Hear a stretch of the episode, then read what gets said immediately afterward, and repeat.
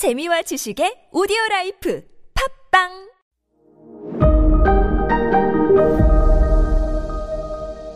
네, 여러분 안녕하십니까. 역사 스토리텔러 썬킴 인사드리겠습니다. 자, 어제 말씀드린 것 같이 서촌에 가서 무슨 뭐 음식 음식 드시는 것도 좋죠.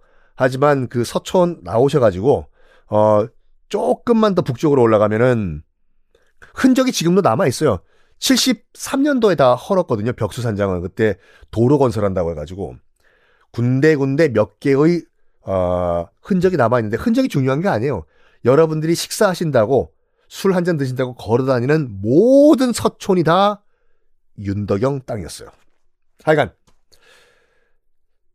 인도 벵골판 윤덕영 때문에 지금 벵골이 인도 동인도 회사의 식민지가 되지 않습니까?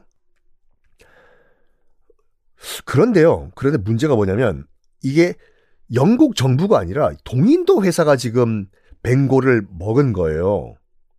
어, 회사잖아요, 회사. 국가가 아니라. 그러니까 벵골 지방에서 지금 일하고 있는 영국인들은 나라 공무원들이 아니라 회사원들이에요, 다. 동인도 회사원. 영국에서 넘어온 동인도 회사원들, 회사원이니까 아싸, 인도 온 김에 나도 두둑하게 뭔가 좀 챙겨야 될 거 아니야? 해서 자기들 입속 차리기 엄청 바쁩니다, 동인도 회사 직원들. 그러다 보니까 원래 그 동인도 회사가 독립국처럼 이제 행사를 하고 뭐 재판도 자기들이 하고 군대도 따로 운영을 하는 조건이 영국 정부에 세금 내는 거였잖아요. 세금을 안 내, 동인도 회사가. 영국 정부에 원래 내야 하는 세금을요. 근데 마침 그때가 영국이 굉장히 돈이 필요했던 때거든요, 영국 정부가. 자, 봐봐요. 천칠백오십칠 년이 그 플라시 전투라고 말씀드렸죠. 프랑스 쫓겨나는 거.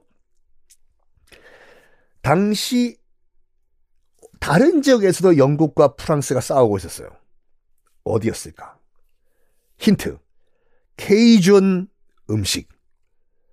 요거가 또 기억이 안 나시면 미국 편 다시 한번 들으시고, 그것도 안 되면 썬킴의 세계사 완전 정복이라는 엄청난 베스트셀러죠.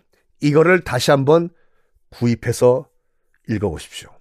당시 미국 식민지에서 똑같은 시기에 어, 인도에서 영국과 프랑스가 치고받고 싸울 때 미국, 미 대륙에서도 영국과 프랑스가 싸웠어요. 이른바 프렌치 인디언 전쟁 기억나시죠? 프렌치 인디언 전쟁이라고 해서 프랑스와 전쟁하고 있었던 거거든요. 기억이 왜 안 나세요, 여러분들?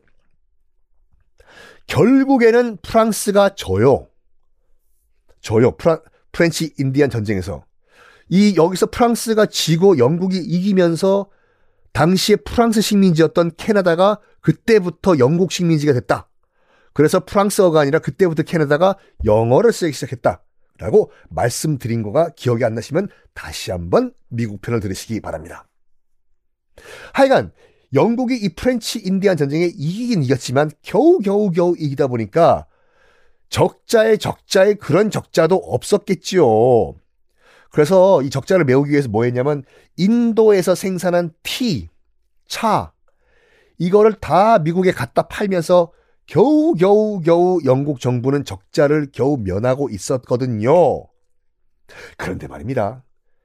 천칠백칠십삼 년에 와우, 보스턴 차 사건이라는 게 터져요. 기억 안 나시는 분들을 위해서 잠깐 정리를 해드리면, 당시 그 영국 정부가, 당시는 미국이 아직까지 미국이 미국이란 나라가 없고 그 영국 식민지 미국이 한테 이런 말을 해요. 영국 정부가, 어이, 거기 대서양 연안의 열세 개 영국 식민지 여러분들, 어? 우리가 너희들을 위해 가지고 싸워줬잖아, 프랑스랑 너거 땅에서. 그러니까 돈 내.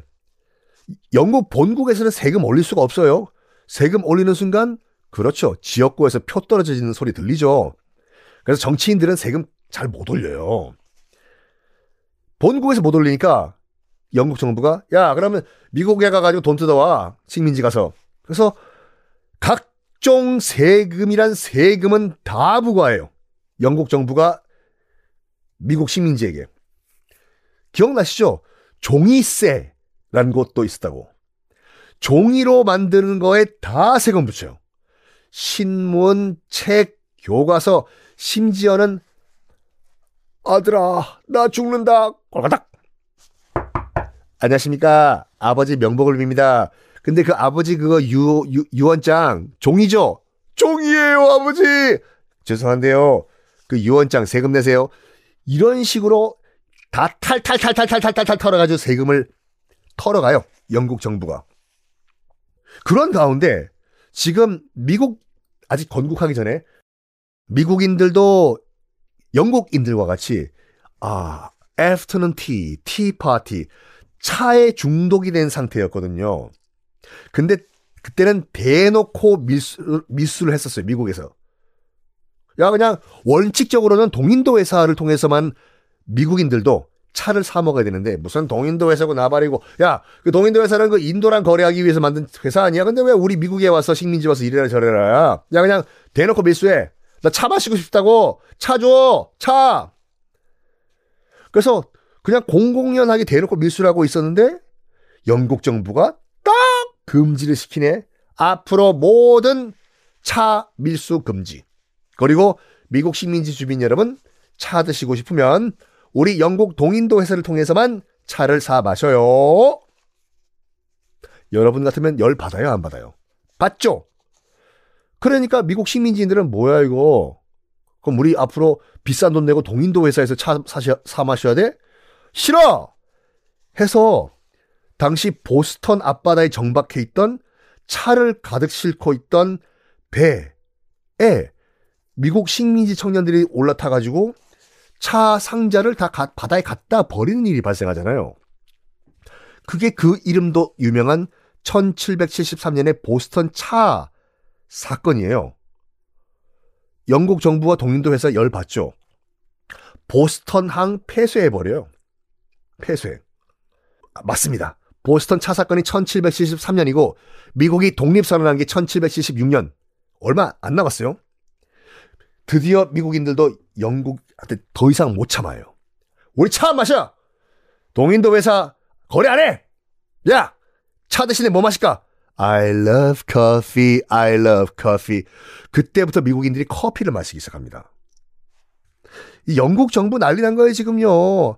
가뜩이나 지금 동인도 회사가 지금 뻘짓하고 있는 어 인도에서 세금 안 들어오는데 지금 차를 미국으로 수출해야 되는데 이제 미국인들이 차 수입 거부 운동을 벌여요. 돈이 안 들어와. 이 상황을 영국은 어떻게 대처했을까요? 다음 시간에 공개하겠습니다.